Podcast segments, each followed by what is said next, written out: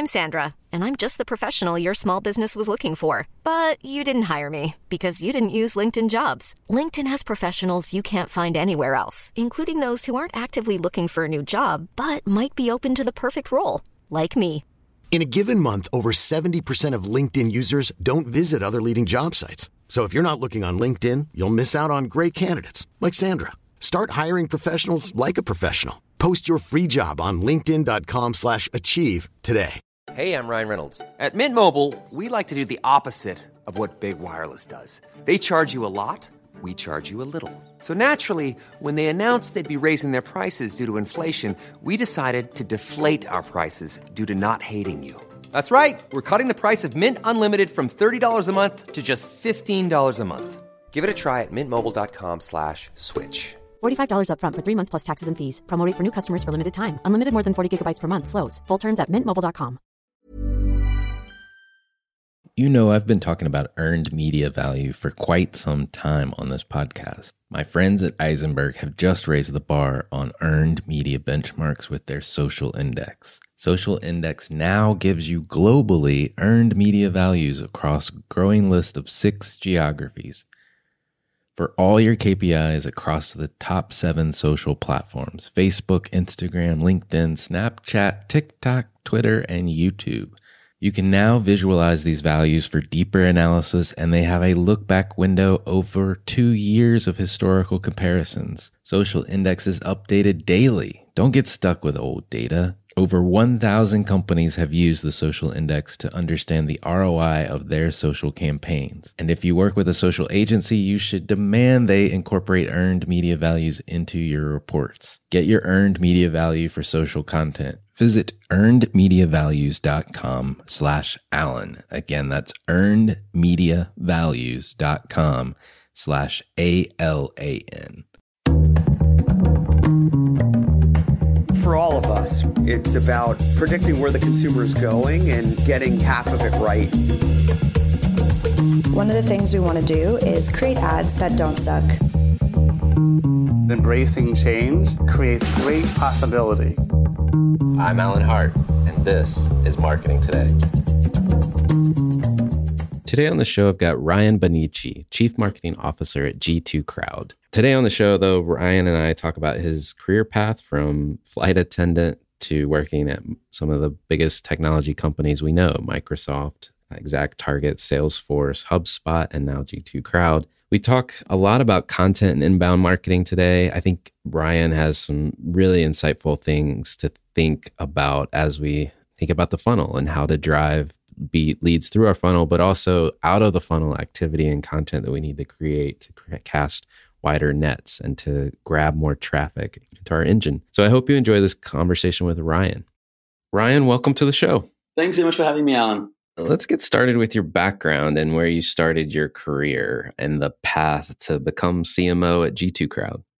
Sure thing. So, um, gosh, where do I begin? Let's start at the at the beginning, really. So, I have a bit of an interesting kind of like career background. So, when I was actually at university, I um, was a little bit burnt out, and so I took a couple of years off, and I worked as an international flight attendant, which is very random.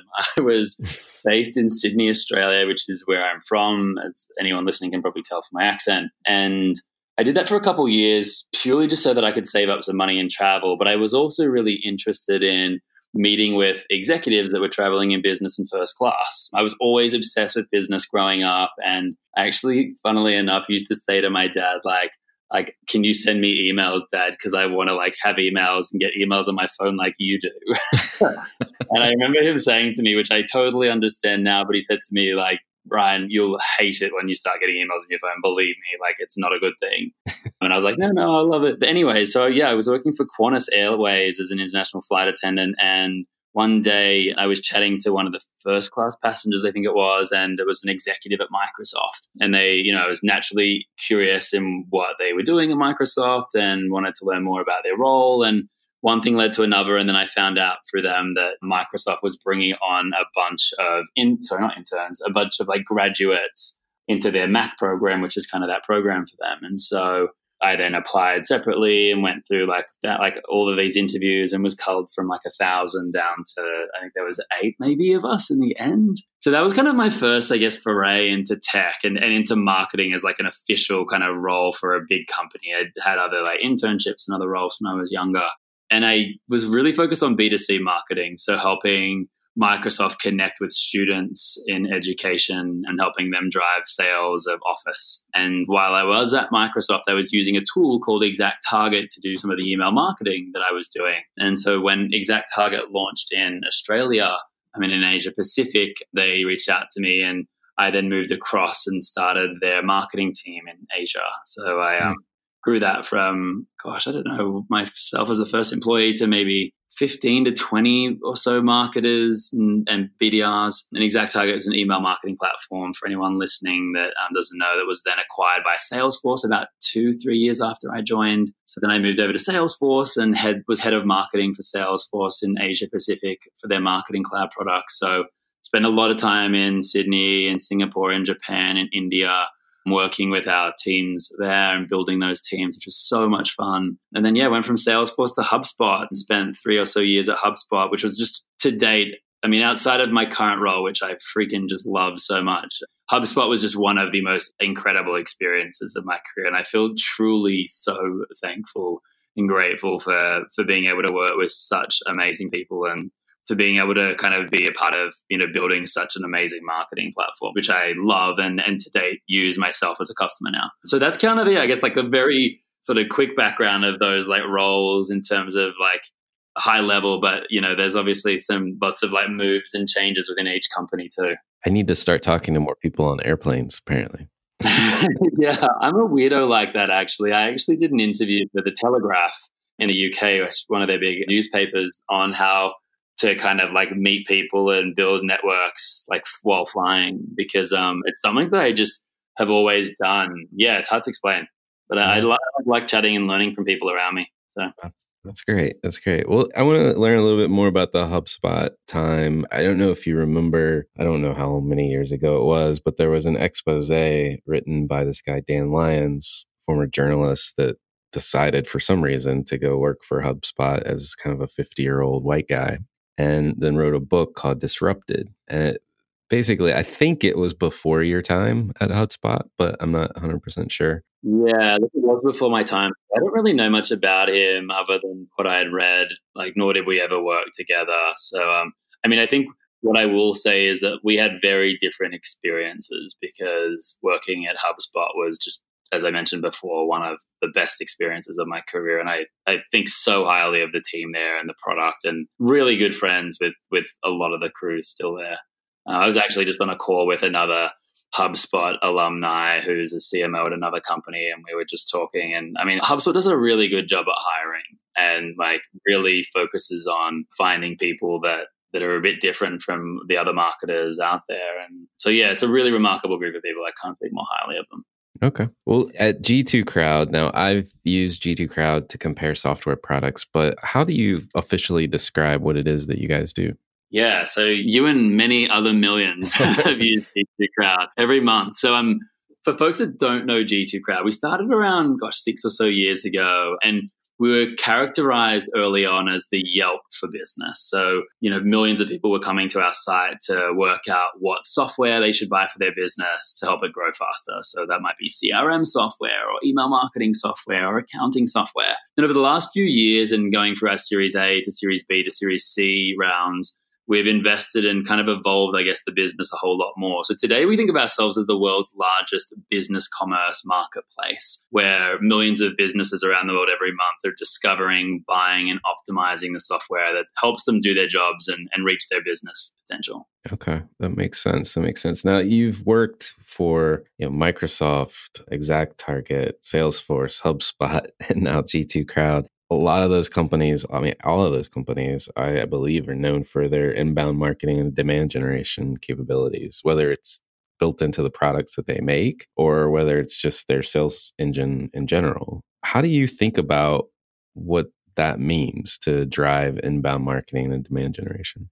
Yeah, look, you're right. I mean, I feel like I've been really lucky to choose some of those companies and to have them choose me. Like, it's been a lot of good luck, to be honest. But you're right. I mean, they all are just well, like, I mean, Salesforce is like the king of sales, HubSpot is the queen of marketing. I mean, like, they're amazing companies. I, was able to learn a lot. And I guess, look, the way I think of inbound marketing is, is it's more than just marketing. Inbound is more of a philosophy of attraction as opposed to interruption. Mm. And so every business has elements of inbound and elements of outbound. But to me, inbound is thinking smart and, you know, connecting with people and attracting them to you, whether you're a marketer or a sales rep or a customer service rep, and attracting them to you with things of value other than trying to extract value from them before giving value, if that makes sense. And so, you know, if we get into more specific, like inbound marketing per se, a big part of that obviously is creating content.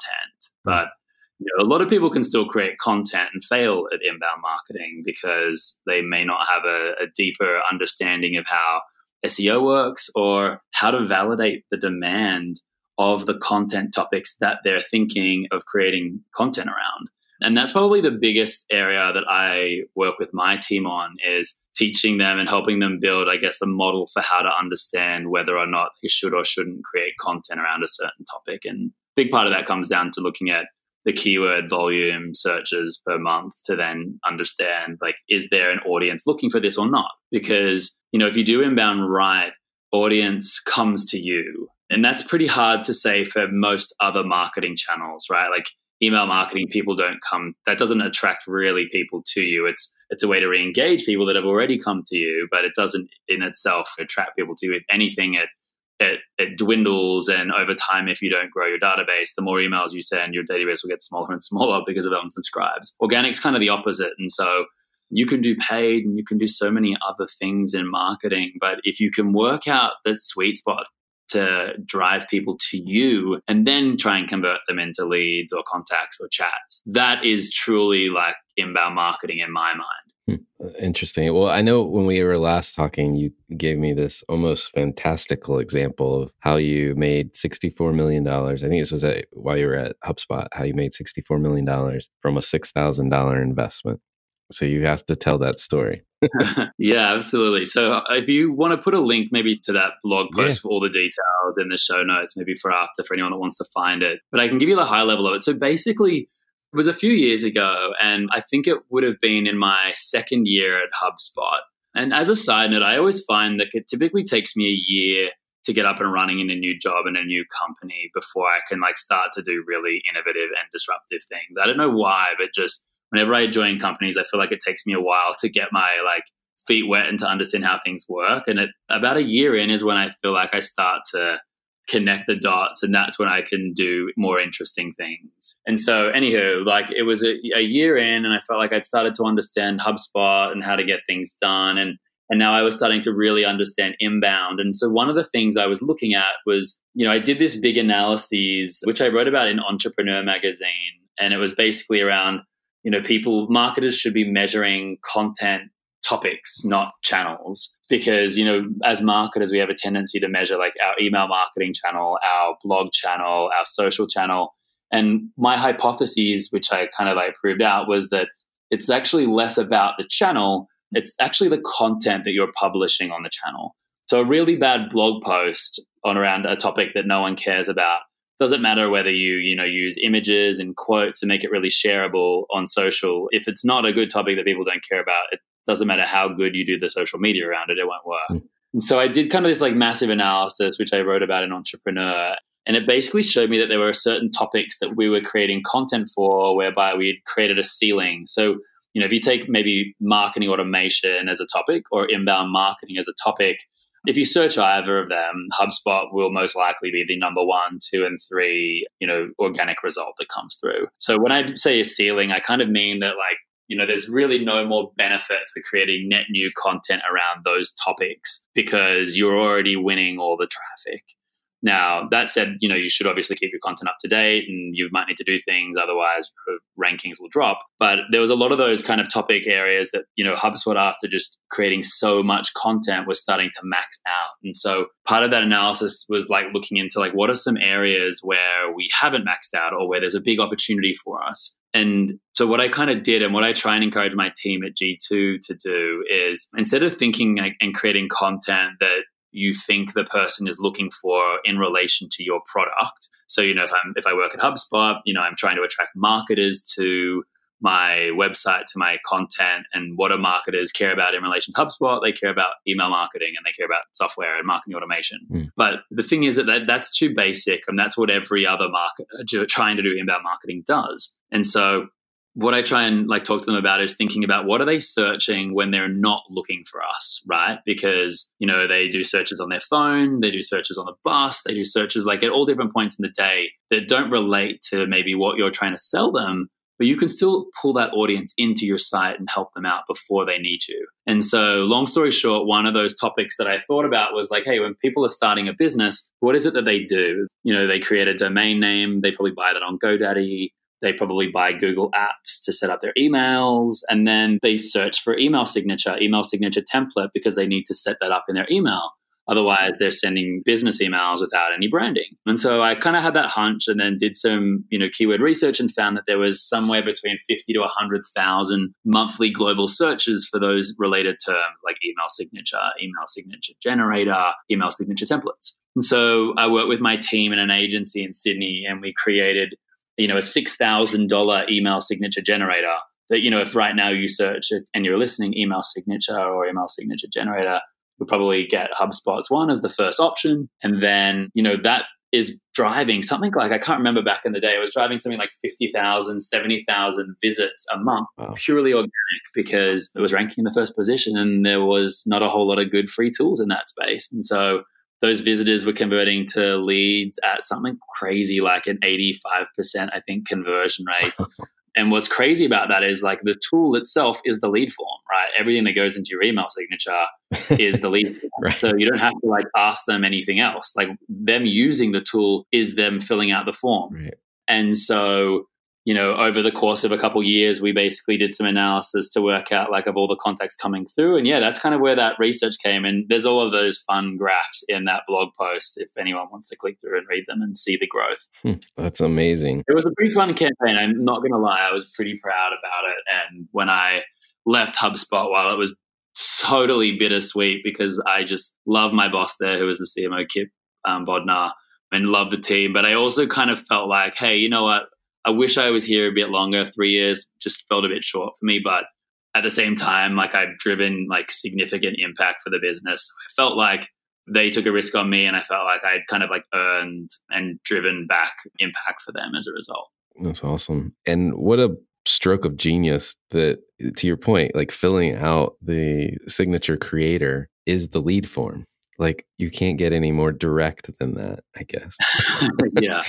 So well very efficient conversion yeah yeah exactly. Well eh, so you know content marketing despite your eh, highly successful example there sometimes is a hard sell and getting an organization to buy in that we're going to generate content and to your point content that is kind of maybe like one two or three degrees from our core offering I guess first question was were you immediately accepted about doing this project at HubSpot? And I'd love to know that. But then what advice do you have for other people trying to sell their ideas in that maybe, you know, a little removed from the core product? Yeah, sure. So, I mean, I guess first of all, I would say is that HubSpot started doing inbound marketing, and literally the founders wrote a book called Inbound Marketing on this well before I was there. So they were onto something beautiful very long before I joined. So everyone at HubSpot naturally understood inbound marketing conceptually, and they were trained in it. So that made it easy, I think, in general that said, though, that particular project to the email signature generator, funnily enough, my boss, so Kipp, who I still love, but I always like kind of poke it, fun at him with this, is he told me I shouldn't do that because it wasn't close enough related to our business or our brand in the sense of, you know, what we sold. and fortunately, I'm a little bit naughty and a little bit defiant. and And I said, I think I said it to his face. I was like, thanks for your feedback. I respect that, but I have my own budget. And so I'm going to use it to try it out on the side. I may or may not have actually said that to him. I may have just done it. so yeah, so like I mean, and I think once we started to see the results come in, and you know, if you look at the graphs in that mm. blog post, you can see that it happened pretty quickly. It only took a few months before the organic traffic really started lifting from ten thousand to thirty thousand to fifty thousand plus every month. And so super quickly, you know, it kind of proved itself and helped us then build lots of other tools and related generators. But um, to the other part of your question around like for someone else creating content and their struggles. So what you described as kind of content two or three degrees away from maybe their business or brand, I actually call that outside the funnel content. Mm. You have tofu, mofu, and bofu, top of funnel, middle of funnel, bottom of funnel. And then I actually like think there's a, an extra layer above them all called UFU, so outside of the funnel content. And I think, look, outside the funnel content definitely works because it's much less competitive and has a much lower keyword difficulty score, and there's typically higher volume. But yes, you are correct. You need to have a CEO or a boss that understands it. And I think that ultimately comes down to you as a marketer doing a good job at selling the details. And selling why. So that was something that I had to do when I joined at G2 Crowd, right? So if you think about our website, you know, if I think of kind of awareness content, if someone's kind of at the top of the funnel and they're coming into our website, they typically will come in at the top on a software term. So let's use CRM software as an example. So they'll come in at the top of the funnel on CRM software. The middle of the funnel might be like HubSpot versus Salesforce, Salesforce versus Oracle. And then the bottom of the funnel might be like Oracle pricing, HubSpot pricing, Salesforce pricing. That's when they're trying to make that decision at the bottom. Mm. And naturally, the volume of search typically kind of correlates to those different layers. Like the further down the funnel you go, typically the lower the volume becomes. Mm. And so I then basically explained, you know, my boss at the time and gave him a lot of data, but was like, hey, if we want to acquire traffic and leads, to our website from people that will buy CRM software and will need it, we need to think about the other things that they're searching for when they're not looking for software. Naturally, we want to obviously rank for those software terms, and we do, but we want to rank for more than that. And so, you know, we did some research, and some of the things that those people search for might be email templates or cold calling scripts or dealing with an angry customer or sales acceleration tactics or cold calling strategies. They're not software related terms, but they're indicative that if you're searching for that, you are wanting to improve your selling abilities and CRM and software can be a part of that improvement and optimization. So um, it wasn't super hard for me actually to sell that into G2 Crowd because you know, my CEO, who's my boss, and I have a really good relationship. I feel like we see like eye to eye on almost everything, which is which is something I feel really lucky about. Mm. But you know, I think me coming from HubSpot, I naturally just had credibility within the organization that like, hey, this dude knows what he's talking about. Like, let's give it a try. And it has been working, and our traffic has been growing lately something like 25% week on week, like ridiculous wow. growth lately. So that's been really amazing to see. And I, it took a while to get that up and running because, as you know, and as anyone that does content knows, like content and inbound takes a while. Mm. And it'll take a lot longer if you create the wrong kind of content, which is what most people do. But yeah, we're finally getting there now. But, you know, I think the best way to do it if you're getting started or your boss or your CEO doesn't believe in it is, you know, in your spare time or at nights or on the weekends, create some content for the blog that you think will work, like I did with the email signature generator and test it out and, and prove it, you know? Mm-hmm. That's awesome. Well, what are you working on now at G2 Crowd? Yeah, gosh, so many things. I mean, I'd say like one of the biggest things I've been working on since I joined is is building, you know, an amazing team because when I joined, the team was really lean. The company hadn't really invested a whole lot in marketing because they just, I think, you know, are a very product driven business and didn't really, I guess, yeah, understand how best to, to leverage and build marketing out. And so they then just didn't really focus on that area. So, you know, over the last 10 months or so, I've grown the team from about, what, five ish people to now around 30 or so people, which is pretty crazy growth, which has been pretty time consuming to find amazing people, but we've we've done it, which has been great. So building the team has been sort of like priority number one because I can't really do anything else without the team. And then it, then the the rest of it's really been a little bit more strategic. So you know I've got one kind of big priority and KPI that the board has for me, which is to drive more and more traffic to our website because more traffic to our website means more visitors and leads and, and opportunities for our sellers that are selling software on the site. So traffic was a big project for mine, which, as I mentioned before, we've done a good job at, at growing. Um, would have been nice if we were able to grow it even faster than we did, but we've done a great job there, I think. And then, yeah, building a demand gen funnel for our sales team was that second big kind of thing I focused on. So I built out a demand gen team, brought on board a VP of demand gen whose name's Adam, who's fantastic. I mean, his team are all amazing. And they work really hand in hand with sales on field marketing events, CMO dinners, direct mail campaigns, you know, account based marketing, all fun, all of that stuff. And then, yeah, then there's product and customer marketing was a function within marketing that we built out recently. And, you know, the, the leader of that, her name's Lauren Decker. She and I both work together at ExactTarget and Salesforce. And it's just one of the most incredible marketers I've ever had the pleasure of working with. And she's just doing an amazing job and building out all of our product and customer marketing. And yeah, the final big piece of what I've been focused on is is sort of what I'm doing a bit more of now actually with my time is is thinking about our brand and our messaging and you know, how we need to evolve that and to set us up, I guess, to be the Amazon for business in the next year or two, which is what we're on track to do. Right. Well, there seems to be, I don't know if you've experienced this, but there seems to be this divide, uh, especially, I think, if you go to Silicon Valley, between people that think whether brand building works or whether they should just put all their chips on performance marketing. I'm just curious, you know, you having worked at a bunch of tech companies, where do you fall in that debate? And you just mentioned, you know, focus on brand now. Yeah, that's a great question. And I think that's like a, a pendulum and a spectrum that I've definitely changed and moved on, I think, in the last few years. I would say that traditionally, and for the last few years, anyways, I always thought of myself as the demand gen marketer, mm-hmm. that like full funnel marketer that would focus on, you know, attracting, converting, closing, delighting as opposed to brand because I think I was you know, fortunate to see the way HubSpot had grown and you know, I think no one would argue that HubSpot has a strong brand. It's like very clear that they have an incredibly strong brand. But more interestingly, is that they never really actually focused on building their brand. They just focused on building a great product, a great employee culture, and great content that people were looking for. So that content within the demand gen funnel actually built HubSpot's brand, I think, more than anything else. And, you know, advertising and all those mm. things weren't ever really done for brand purposes. They were done more so to drive demand. And so that was interesting. And I think I, I kind of always believed that that was the route I would take. And I think as I've like moved into this new role and over the past year, I think I've started to to see with this just with the massive growth in the space of software. Ryan Reynolds here from Mint Mobile. With the price of just about everything going up during inflation, we thought we'd bring our prices down. So to help us, we brought in a reverse auctioneer, which is apparently a thing. Mint Mobile unlimited premium wireless. Ready to get 30, 30, bit to get 30, bit to get 20, 20, 20, bit to get 20, 20, bit to get 15, 15, 15, 15 just 15 bucks a month.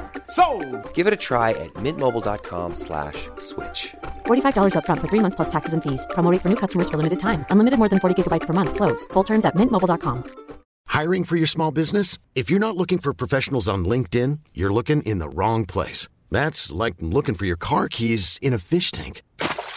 LinkedIn helps you hire professionals you can't find anywhere else, even those who aren't actively searching for a new job but might be open to the perfect role. In a given month, over 70% of LinkedIn users don't even visit other leading job sites. So start looking in the right place. With LinkedIn, you can hire professionals like a professional. Post your free job on linkedin.com slash achieve today.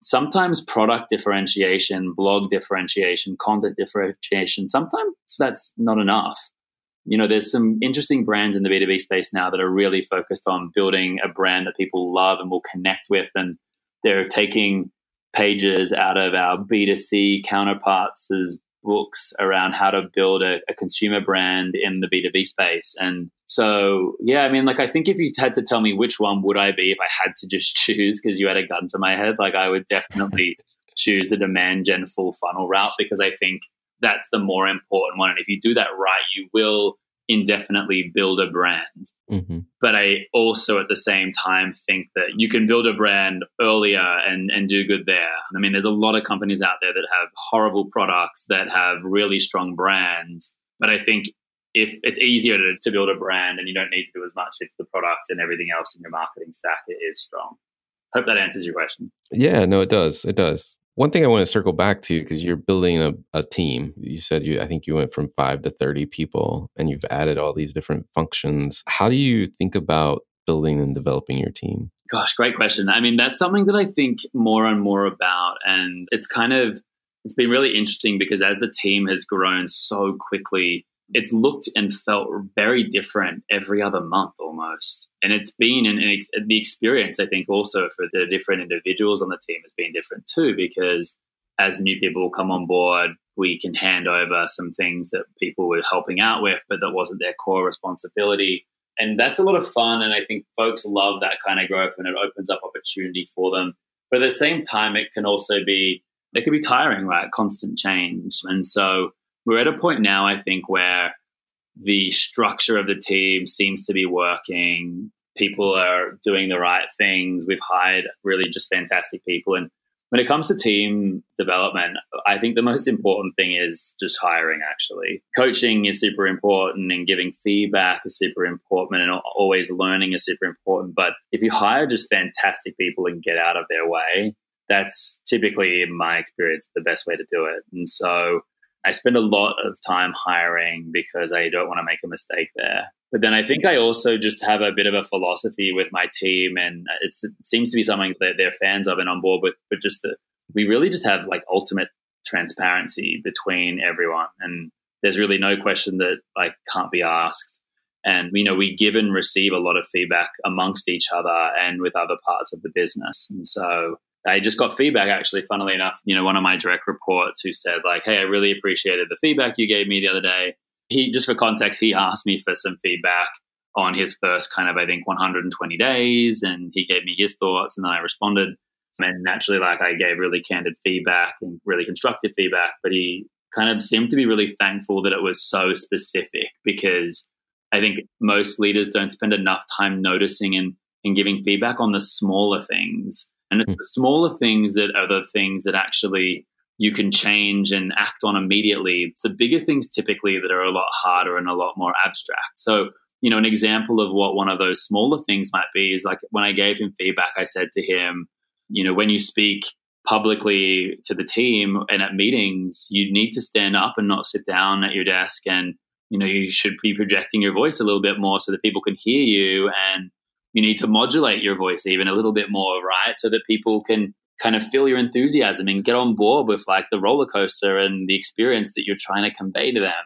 And, you know, I gave him more other specific feedback as well about, you know, building his own brand and thought leadership and what he could do on social media and some other things, which to me, like I thought was just really basic feedback. Like I didn't expect it to be revolutionary and, and it isn't. But I think it's just a fact that, like, you know, giving really specific tidbits of information sometimes on someone and how they spoke in a meeting or how they wrote an email is sometimes more helpful, I think, than than broader generalized feedback.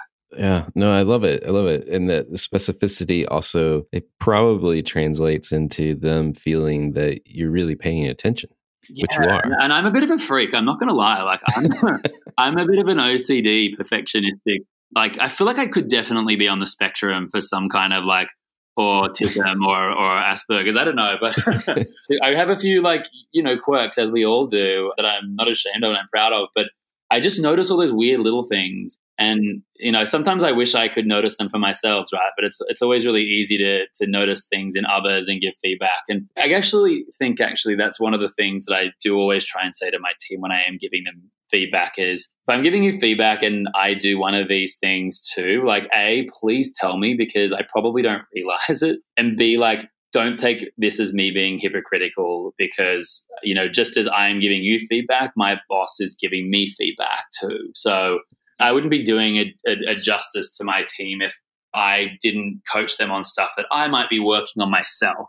But a lot of the time, insecure employees that don't like constructive feedback or can't take it will push back and say, like, why are you saying that when you do this yourself? And I always find that to be like the worst response ever from an employee. But I can understand why that comes, right? Because people get defensive and most people like aren't really good at receiving feedback, even though they say they want it. You know, I try and kind of like understand why folks are pushing back, but also try and help them, you know, be more present and understand why they're doing it. Interesting. Well, you've got so many ideas and sparks, I guess, of genius. You know, Oh, whether know it's content. but thank you. Wow.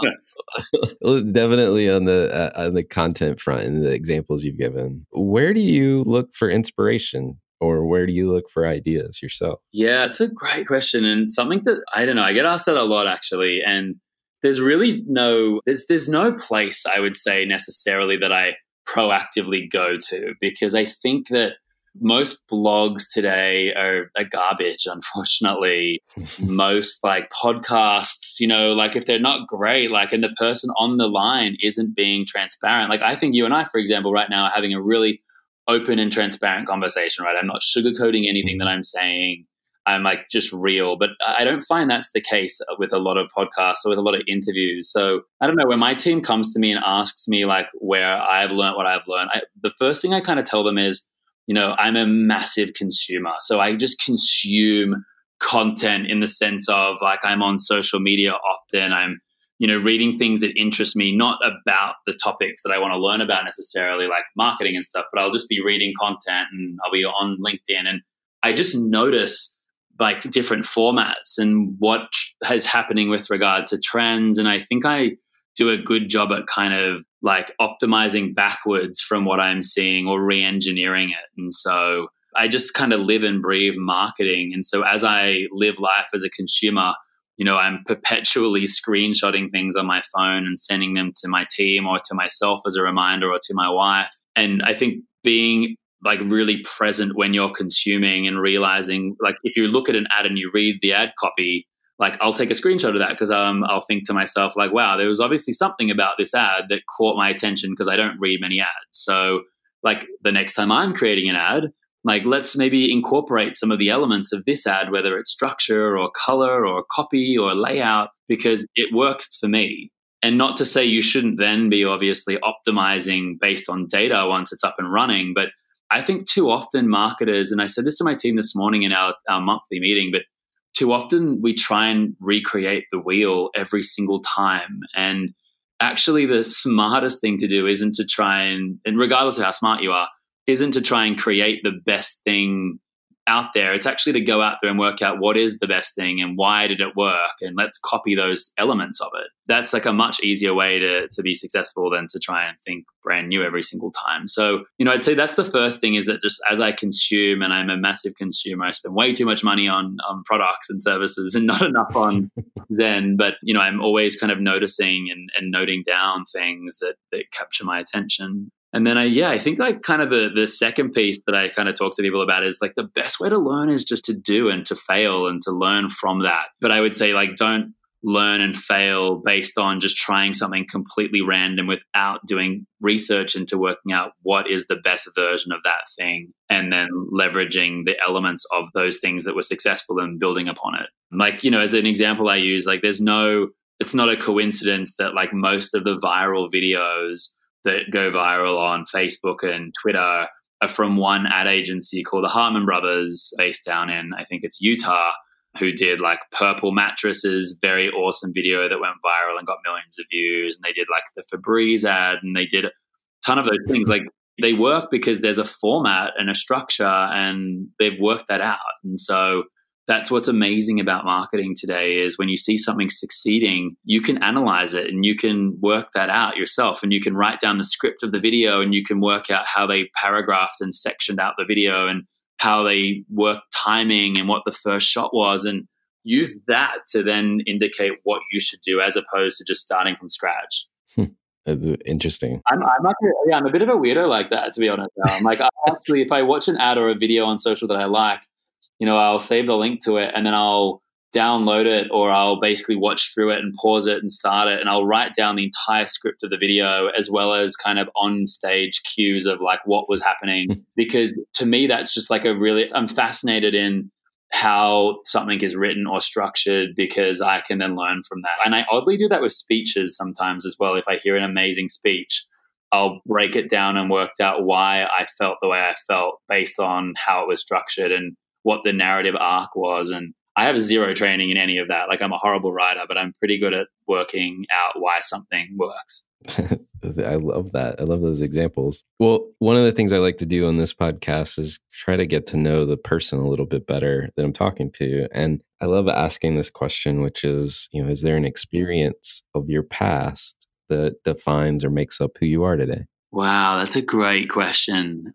I was, funnily, someone asked me a really similar question to that just last week. I was at this conference in LA called Summit, which mm. is a fascinating conference. Um, it was my first time, and everyone I met there was just super interesting. I think the website's summit.co if anyone's interested in learning more. But um, when I sat down at dinner one night, you know, the first thing the person next to me asked was, What was the most formative experience of your life? kind of similar to yours. I don't know if there's one defining moment, but I think that, you know, growing up, so I grew up as an only child and I'm still an only child today. And so I'm kind of a bit of an odd, like extroverted introvert, I think. And so, you know, I really like my own time. I really like reading and I really like understanding how things works. But I was also kind of like not popular at school, in primary school, anyways, and didn't really have many friends and was kind of bullied. And I don't know, I, I think that there's parts of me today that that definitely has shaped and still are the way they are today. Like I oftentimes in big groups of people feel a little bit uncomfortable, even though people around me wouldn't realize, but I, I feel really kind of awkward. It, the one thing I'm really grateful for from like those lovely bullies that fucked up my childhood was um, they kind of really gave me like serious motivation to succeed in life which mm. for better or worse, because obviously, like we shouldn't, you know, drive our value from our accomplishments, but we should just be good people and be happy with that. But um, that kind of really created a fire in me to be successful, and I think I wanted to prove to all of those kind of kids that I could be. And so that I think was a formative time in my life, anyways. And, you know, I think I'm pretty motivated, pretty driven person. So I, I put that down to those experiences. Oh, well, thank you for sharing. I mean, the, the bullies and the chips on your shoulders, I have my own chips. they motivate you. They're motivating force for sure. What fuels you? What keeps you going? You know what? Gosh, I don't know. I mean, I, I really love what I do, Alan. Like, I, I to my core love this shit. Like, that doesn't mean it doesn't stress me out and make me want to pull out my hair sometimes and exhaust me at different times. But it's so worth it. Like, I just love it. I don't know. I love creating. And so, I mean, that's just, I think, innately part of who I am and kind of always has been. And I'm pretty creative, but also like a little analytical. And so that's part of it. But I, I think, to be honest, like kind of being that like kid that like was the odd one out, I think that's a big part of what gives me energy sometimes because, yeah, I just, I don't know, I just have such a, a strong drive it, for when it comes to work and certain things, I mean, I'm pretty lazy when it comes to going to the gym. I'm just lucky that I have a quick metabolism, so that that drive doesn't work for everything for me, unfortunately. But yeah, Gotcha. Well, you know, marketers, and I think you are uh, probably take this to a whole different level, are kind of students of the business with your breaking things down. But are there brands or companies or even causes that you're following now or, or taking notice of that you think others should? Oh, good question. That's, I kind of always, that's sort of a, a similar question to something that I always ask people in interviews because I feel like if there isn't there aren't brands or, or people that you look up to and just admire, then you can you must be horrible at what you do because like you don't you're not able to identify like brilliance when you see it. So now I'm like, hopefully I can say something and give you some examples so that I'm great. I mean, gosh, for me, when someone asks me that question, it's really hard for me because there's so freaking many. You know, there's one brand that I'm a bit obsessed with at the moment called Whoop that most people here probably wouldn't have heard about. It's this new fitness tracker and they just have gorgeous UX and UI, and their brand is super distinct, very minimal. And I just like whenever I use their app, I enjoy I enjoy it, and their brand is just crazy distinct, as is their logo and their mark. What was the name of it again? Called Whoop, W H O O P. So I think it's whoop.com. It's kind of like a fitness tracker like the fitness tracker of all fitness trackers. So LeBron wears one, and mm. and so it's kind of like ironic that I wear one, given how little hardcore exercise I do. But I like to think that I, am an athlete, kind of. but I'm so not. Asana. I mean, I love Asana, the product, like to use. It's how my my whole team, all of G2 Crowd runs on Asana for project management and task management and comms so I not only love their product and their mobile app, but their brand is just gorgeous. They did a rebrand a couple years ago, which was utterly stunning, and I just love what they did. So maybe like that's like there's a B2C brand, there's a B2B brand. I mean, I love yeah. everything that Airbnb is doing with their brand and their Bélo, that new kind of logo that they went with for VA and for to like indicate belonging. You know, I wouldn't put us in this cat camp right now, but we're working on it. But um, you know, some Summit, that event that I was just at, has incredibly minimalistic branding, very monochromatic. You know, they're, they're a cool brand.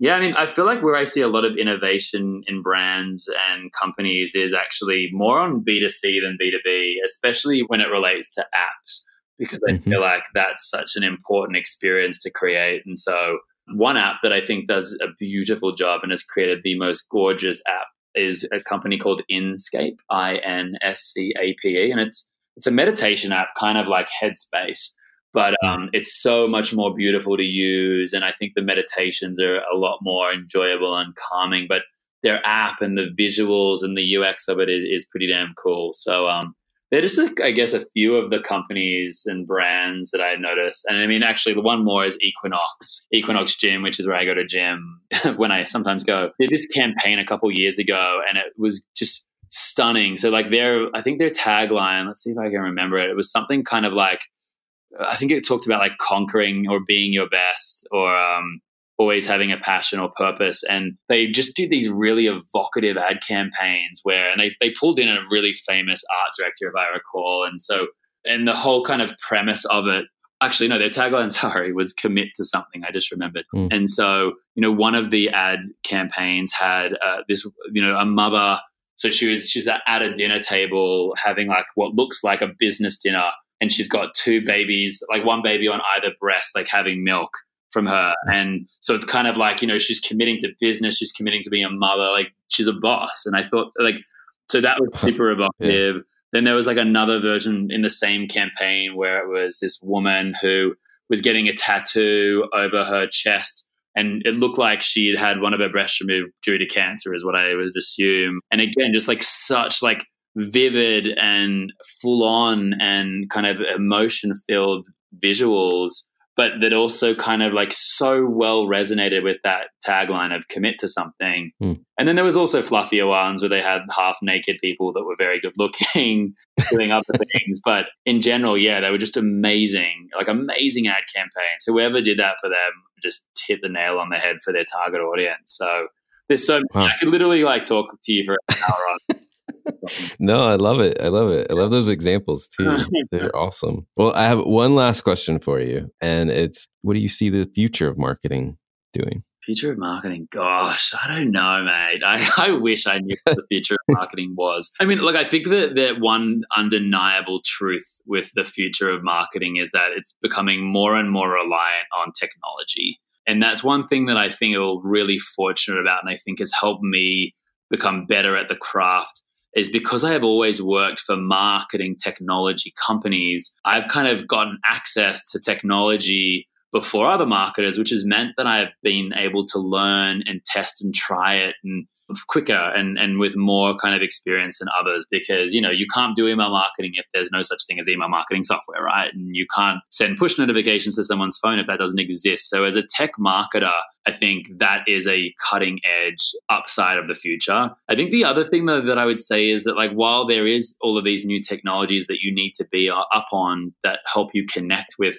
customers and prospects in different channels is at the end of the day though that still doesn't replace content because regardless of the channel and the technology content is still kind of like the message within the medium and i think that's over the last maybe 10 years gotten a little bit forgotten with so many people like myself swinging so heavily into demand gen marketing. And so, you know, I'd say that like if you could nail the delivery mechanism and the distribution mechanisms as well as like how to create compelling content with the right message that motivates someone to do the right thing. Like I think that's key. And I think there's a really long way to go for most businesses on both of those fronts, but especially on the content and messaging front, because I don't think many companies do that incredibly well still. Hmm. Well, Ryan, thank you for coming on the show. It's been fantastic. Hey, Alan, I've really enjoyed this. Thanks so much. And thanks for the thoughtful and fun questions. Hi, it's Alan again. Marketing Today was created and produced by me, with writing and editing by Kevin Greeley, social media support by Megan Woods, art and graphic design by Sarah Dell. If you're new to Marketing Today, please feel free to write us a review on iTunes or your favorite listening platform. Don't forget to subscribe and tell your friends and colleagues about the show. I love to hear from listeners, and you can contact me at marketingtodaypodcast.com. There you'll also find complete show notes with links to anything we talk about on any episode. You can also search our archives. I'm Alan Hart, and this is Marketing Today.